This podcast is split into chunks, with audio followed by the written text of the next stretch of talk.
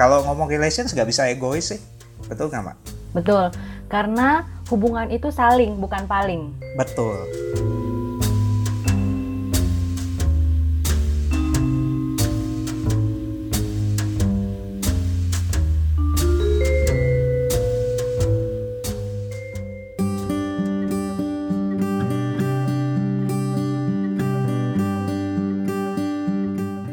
Aku tuh pengen tahu, jadi dalam hubungan pasangan ini, sebelum dua orang, sebelum cewek dan cowok itu memutuskan untuk menjalani sebuah hubungan, pasti kan ada beberapa pandangan yang menjadi tolak ukur untuk seorang cowok pada akhirnya, oh iya, gue pilih si A, oh iya, gue pilih si B.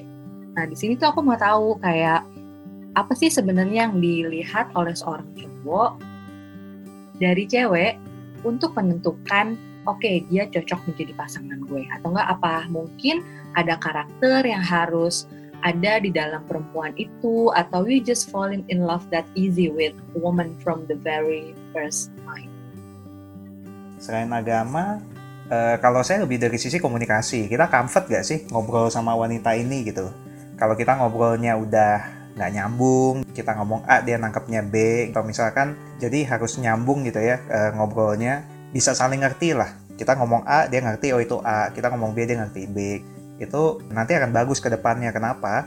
Karena nyangkutnya ke keterbukaan. Karena dalam relations itu alangkah baiknya kita bisa saling terbuka satu sama lain. Kalau dibilang dalam semua hal, ya itu nanti janjian lah ya semua hal apa enggak. Tapi setidaknya kalau kita mau ngomong uh, something atau kita mau nanya sesuatu itu kita nggak punya keraguan di situ dan kita bisa paham maksud dia itu apa gitu. Nah itu penting banget. Untuk masalah komunikasi, setuju sih. Karena sebenarnya apa pun itu hubungannya nggak cuma pasangan tapi dalam pertemanan dan sesama sesama manusia hubungan komunikasi itu penting banget. Ketika memiliki jenis komunikasi yang sama itu akan lebih mempermudah sih. Karena bagaimanapun komunikasi itu adalah fondasi dari sebuah hubungan. Kalau misalkan komunikasinya udah nggak nyambung itu bakal susah sih ke depannya kadang kan kita terlalu terlalu percaya bahwa oh chemistry-nya itu dapet gitu tapi dalam hal berkomunikasi kadang tuh ngerasa nggak nyaman satu sama lain dan itu akan membuat susah untuk jalan ke depan. Nah ngomong-ngomong soal chemistry ya, saya justru mau nanya balik sama Ima kalau begini. Uh, menurut Ima, apa sih definisi dari chemistry atau bagaimana sih caranya kita ngelihat chemistry itu uh, ini dapat nih chemistry-nya, oh ini enggak nih gitu? Love at first sight. Itu sih menurutku kalau misalkan yang dibilang chemistry ya ketika uh, benar-benar dari pandangan pertama. Tapi chemistry itu tidak bisa dijadikan sebagai tolak ukur untuk pada akhirnya memutuskan uh, menjalani hubungan dengan seseorang. Karena selain chemistry itu kita harus melihat juga compatibility atau kecocokan. Kecocokan itu pun bisa dilihat dari gaya komunikasi terus juga tentang visi, tentang personal goal yang sama, memiliki hobi yang sama.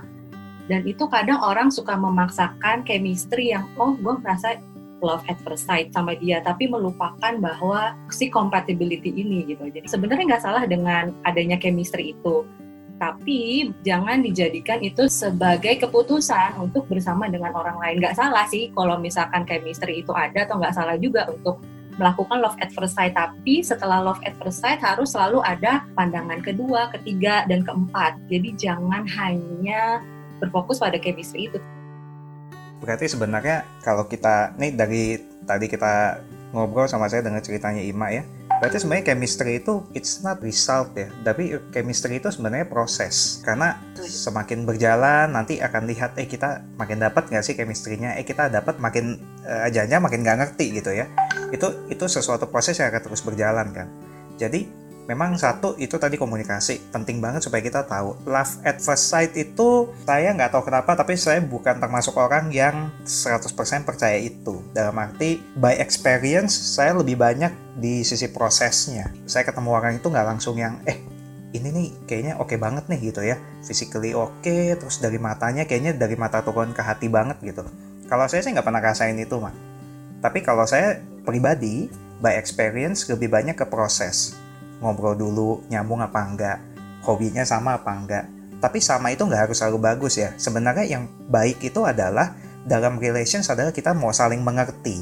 Oh, gue tuh orangnya begini loh. terus lu tuh orangnya gitu oke bagaimana gue harus komunikasi sama lu dengan cara atau gaya sama pemikiran yang seperti itu menurut saya itu yang lebih penting sama seperti kalau kita di kuliah komunikasi ada komunikator ada komunikan gitu ya komunikasi itu bukan hanya masalah kita menyampaikan atau menerima pesan tapi bagaimana kita memahami makanya ada yang namanya miscommunication dan misunderstanding jadi bukan hanya penerimaannya aja yang penting tapi memahami arti dari komunikasi itu itu juga penting. Ini agak sedikit ilmiah jadinya, Betul. tapi uh, maksud saya, iya itu itu ada basicnya gitu loh, ya, ya, pemikiran setuju. itu gitu. Sama seperti Ima ya, tadi bilang uh, kita ada visi ke depan segala macam betul karena kenapa? Hidup itu selalu kita harus punya goal. Sebagai pasangan kita harus juga punya goal juga. Contoh paling gampang, kalau kita udah bahas misalkan, oh entar gue merit maunya uh, gue tinggal sama orang tua gue ya, terus gue maunya lu juga gitu. Tapi yang cowok misalkan pikir, lo kita kan keluarga ya masa kita tinggal sama keluarga gitu loh nah itu juga sesuatu yang kalau nggak di istilahnya kita nggak ngomong di awal gitu ya itu bisa jadi ribut nantinya gitu loh. Tapi apakah pasti sesuai dengan yang kita jalankan? Belum tentu. Kalau by experience teman-teman kadang-kadang ada hal yang terjadi kita nggak nggak ketebak. Misalkan orang tua tiba-tiba amit-amit yang satunya pas away terus tinggal yang orang tua yang ibu misalkan yang mamanya ya. Ya masa kita biarin mama tinggal sendiri kan nggak mungkin dong. Nah mungkin kita harus tinggal sama orang tua dengan kondisi seperti itu. Nah yang kalau kayak gitu sebenarnya apakah kita bisa berpegang 100% lagi sama prinsip yang kita bahas sebelumnya nggak bisa kan yang harus kita pegang apa adalah e, pemahaman kita akan masing-masing bagaimana nanti kita ngomong sama yang satu eh gimana nih masa kita tinggalin mama sendiri kan nggak mungkin jadi balik lagi kayak tadi saya bilang pemahaman jadi kita harus paham masing-masing pasangan itu seperti apa kalau ngomong relations nggak bisa egois sih. Betul nggak, Mbak? Betul. Karena hubungan itu saling, bukan paling. Betul. Oh, ini baru buat saya nih, saling bukan paling ya. Jadi tuh kalau menurut aku, kan yang namanya sebuah hubungan kan sebuah hubungan itu kan terdiri dari dua orang. Jadi tuh ya. ketika menjalani hubungan tuh udah nggak bisa menjadi paling, tapi harus saling. Karena kalau diibaratkan, Betul. aku selalu meng menganalogikan sebuah hubungan itu seperti uh, mendayuh perahu. Jadi itu harus kedua sisi. Kalau misalkan cuma satu orang yang ngedayuh dan satunya itu berhenti atau nggak ngapa-ngapain, bisa sih jalan, tapi akan berat dan lama untuk sampai tujuan. Nah, kalau misalkan yang satunya juga ngedayung, tapi arahnya itu beda, nggak bakal ke mana-mana itu perahu yang ada akan tenggelam. Entah pilihannya mau tenggelam dengan perahu itu, atau pada akhirnya ya kita lompat, libur gitu kan berenang sendirian untuk uh, sampai ke tujuan. Kalau di keluarga, ya orang suka sebut itu keluarga harmonis. Itu begitu. Kalau menurut saya, setuju nggak? Setuju. Ya, jadi kita nggak bisa bilang, ini orang suka bilang gini, aduh gua nggak cocok nih gitu. Terus uh, dia nggak sama sama gua gitu. Sama itu nggak jaminan, cocok itu bisa diusahakan sebenarnya. Betul Setuju banget. Ya. Betul. Benar ya? ya. Ini kalau saya berani ngomong uh, saya nanya ke beberapa teman-teman ngobrol yang kebetulan teman-teman saya kata-kata semua udah merit. Jadi uh, saya nanya mereka sebenarnya gitu loh. Nah, ada satu kunci lagi sebenarnya yang biasanya teman-teman yang udah merit tuh selalu ngomongin gini. Kalau ditanya ya, apa sih yang bikin lo mau sama dia gitu? Apa apa kuncinya pertama gitu? Biasanya jawaban pertama adalah nyaman. Jadi jangan hilang kata nyaman itu kalau saya lihat uh, nyaman itu perlu Anda cari dan Anda pertahankan. Cari itu bukan dalam arti dinyaman-nyamanin, bukan ya. Tapi kita being true with yourself gitu. Kadang-kadang orang suka fake. Misalkan kamu tahu nih pasangannya nggak suka dengan hal yang kamu miliki gitu ya. Kamu jangan fake dengan, eh gue gak deh, gue jadi berubah diri gue deh, gue nggak mau begitu juga gitu. Nggak juga gitu loh. Coba being true aja kalau kamu juga nggak nyaman dengan hal itu gitu loh. At the end, nanti akan kelihatan ini pasangan kamu yang benar apa enggak.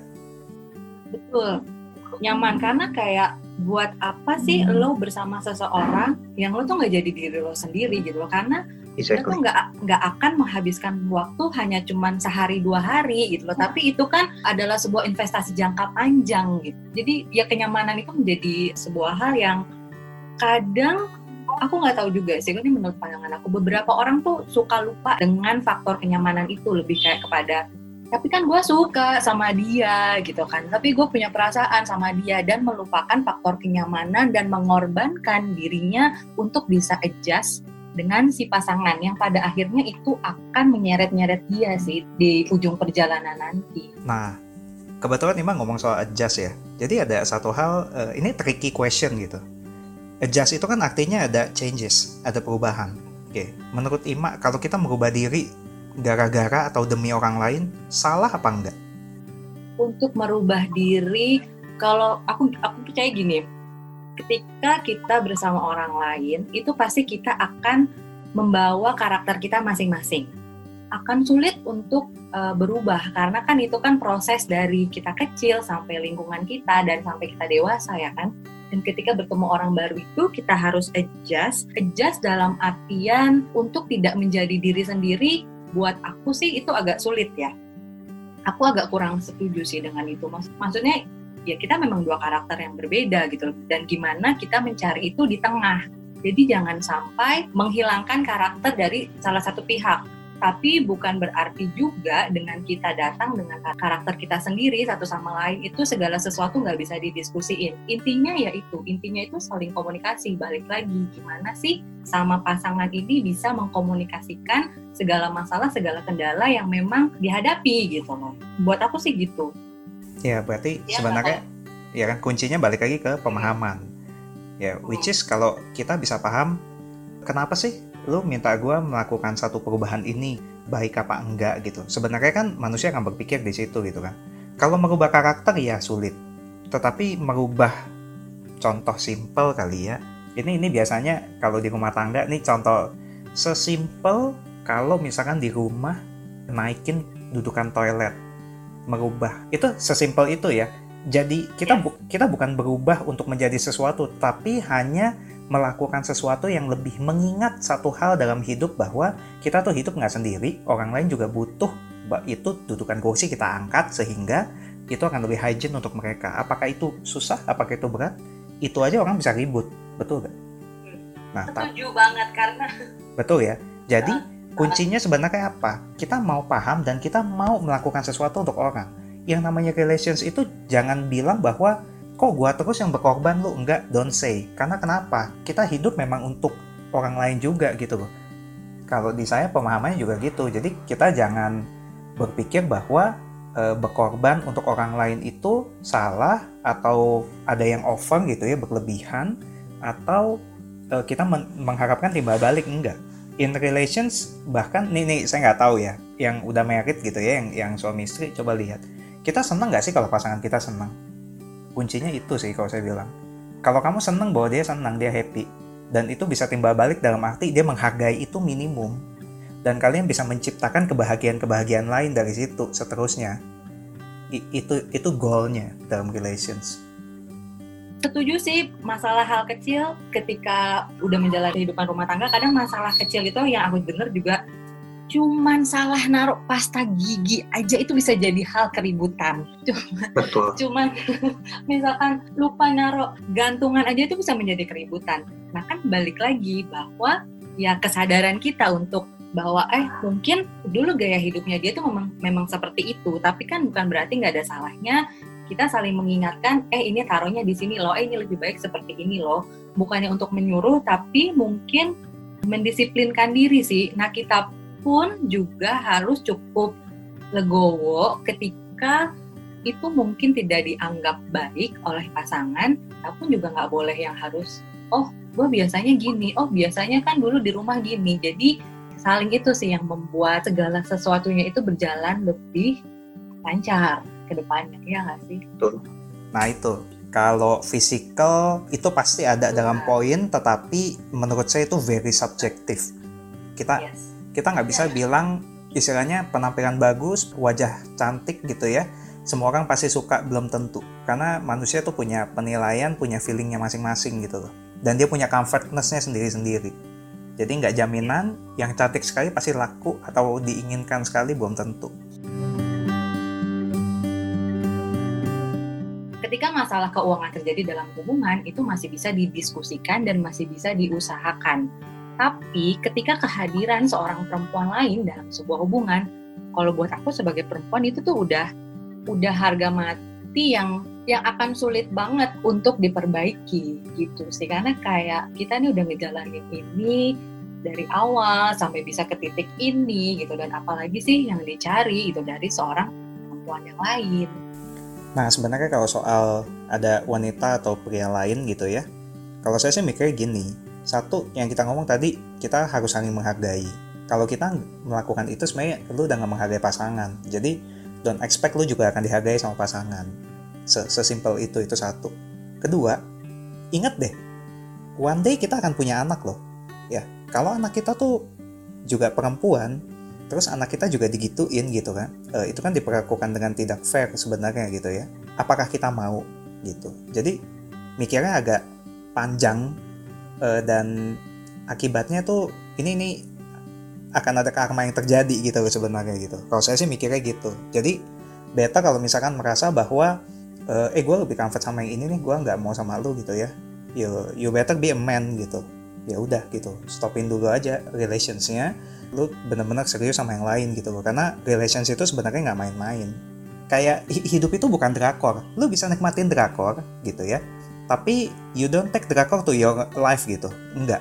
Jadikan itu sebagai satu pandangan ya pembelajaran. Kalau saya nih contoh kenapa saya suka nonton drakor? Itu bikin kita tuh sedikit mellow biasanya. Romantisnya kadang suka keceh-keceh ya kelihatan ya. Tapi untuk beberapa orang atau pasangan gitu ya itu itu tuh bumbu gitu. Untuk bikin kalian tuh iya apa sih? gitu kan. Tapi kan jadi lucu-lucuan gitu. Kalian lebih bisa mahamin gitu dan kadang-kadang dalam hidup itu sebagai pasangan juga kalian perlu hal baru loh. Lama-lama kalau nggak bosen. Yes. gitu. Jadi ya, setuju, setuju. ya jadi itu sebagai bumbu-bumbu aja gitu loh. Setuju. Bumbu-bumbu untuk menambah warna di dalam sebuah hubungan. Dan menjadikan hubungan semakin erat. Iya, iya sih maksudnya aku bilang makanya kalau berantem, meributkan segala sesuatu atau kesalahpahaman gitu kan, ya itu hmm. wajar sih, itu wajar aja pasti yang namanya manusia gitu. Jangankan sama pasangan, mungkin kita sama orang tua atau sama saudara kandung juga pasti kan nggak akan sepaham, jadi itu wajar aja sih. Pasti masih bisa dicari jalan keluar gitu. Tapi ketika mendapati pasangan kita bersama dengan yang lain just hard to explain.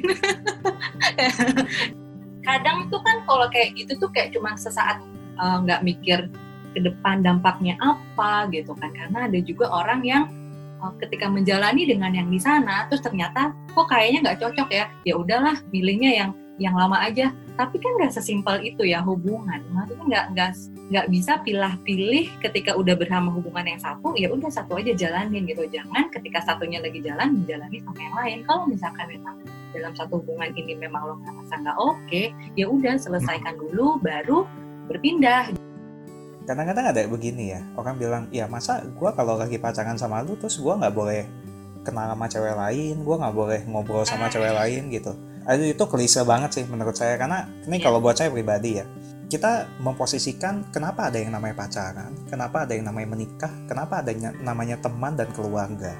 Itu bukan hanya masalah status, tapi bagaimana kita punya treatment juga akan berbeda. Prioritas hidup kita akan berbeda. Contoh, kalau buat saya, family number one.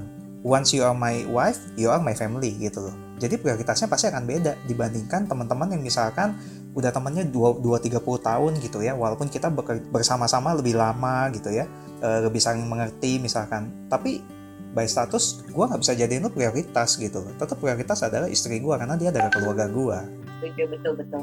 Tapi gini loh aku mau nanya deh. Gembok itu nggak bakal kebuka kalau kuncinya itu nggak dikasih iya nggak sih hati itu nggak bakal kebuka kalau yang punya hati nggak memberi jalan ke yang lain untuk masuk bisa tapi kenapa analoginya harus kunci ya? Kenapa nggak pintu aja? Oh, oh bisa juga sih. Karena pintu itu akan lebih simpel daripada gembok. Kalau gembok itu kesannya ribet, kita harus pegang kunci dan kunci itu yang pegang hanya satu orang. Tetapi apakah tidak bisa orang mengetuk pintu, dibukakan, terus iman nengok dikit, eh orangnya gini gini gini, terus kelihatannya oke, okay, saya bukain pintu, masuk dulu deh, gitu.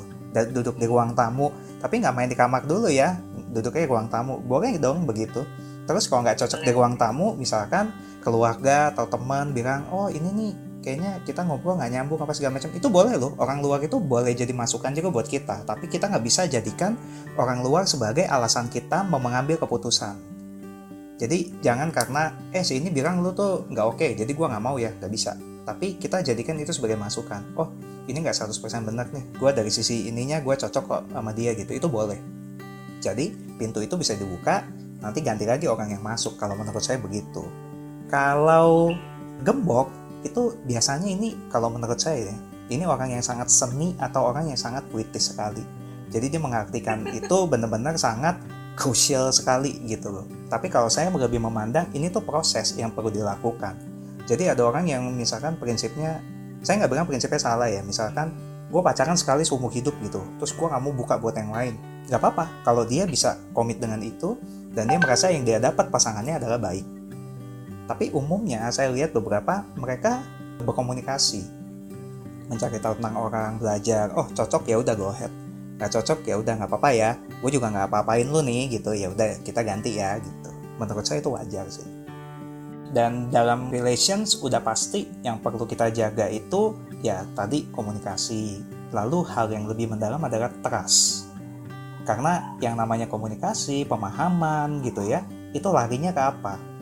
Ada resultnya contohnya trust. Trust itu result dari bagaimana kita ngobrol sama pasangan kita terbuka apa enggak gitu. Itu akan menimbulkan trust happiness juga akan dilihat dari sana. Bagaimana kita memperlakukan pasangan kita, bagaimana kita menanggapi hal yang dia ceritakan, kesusahan dia, kesenangan dia, itu akan menimbulkan ke happiness. Jadi pasti ada proses dan e, hasil.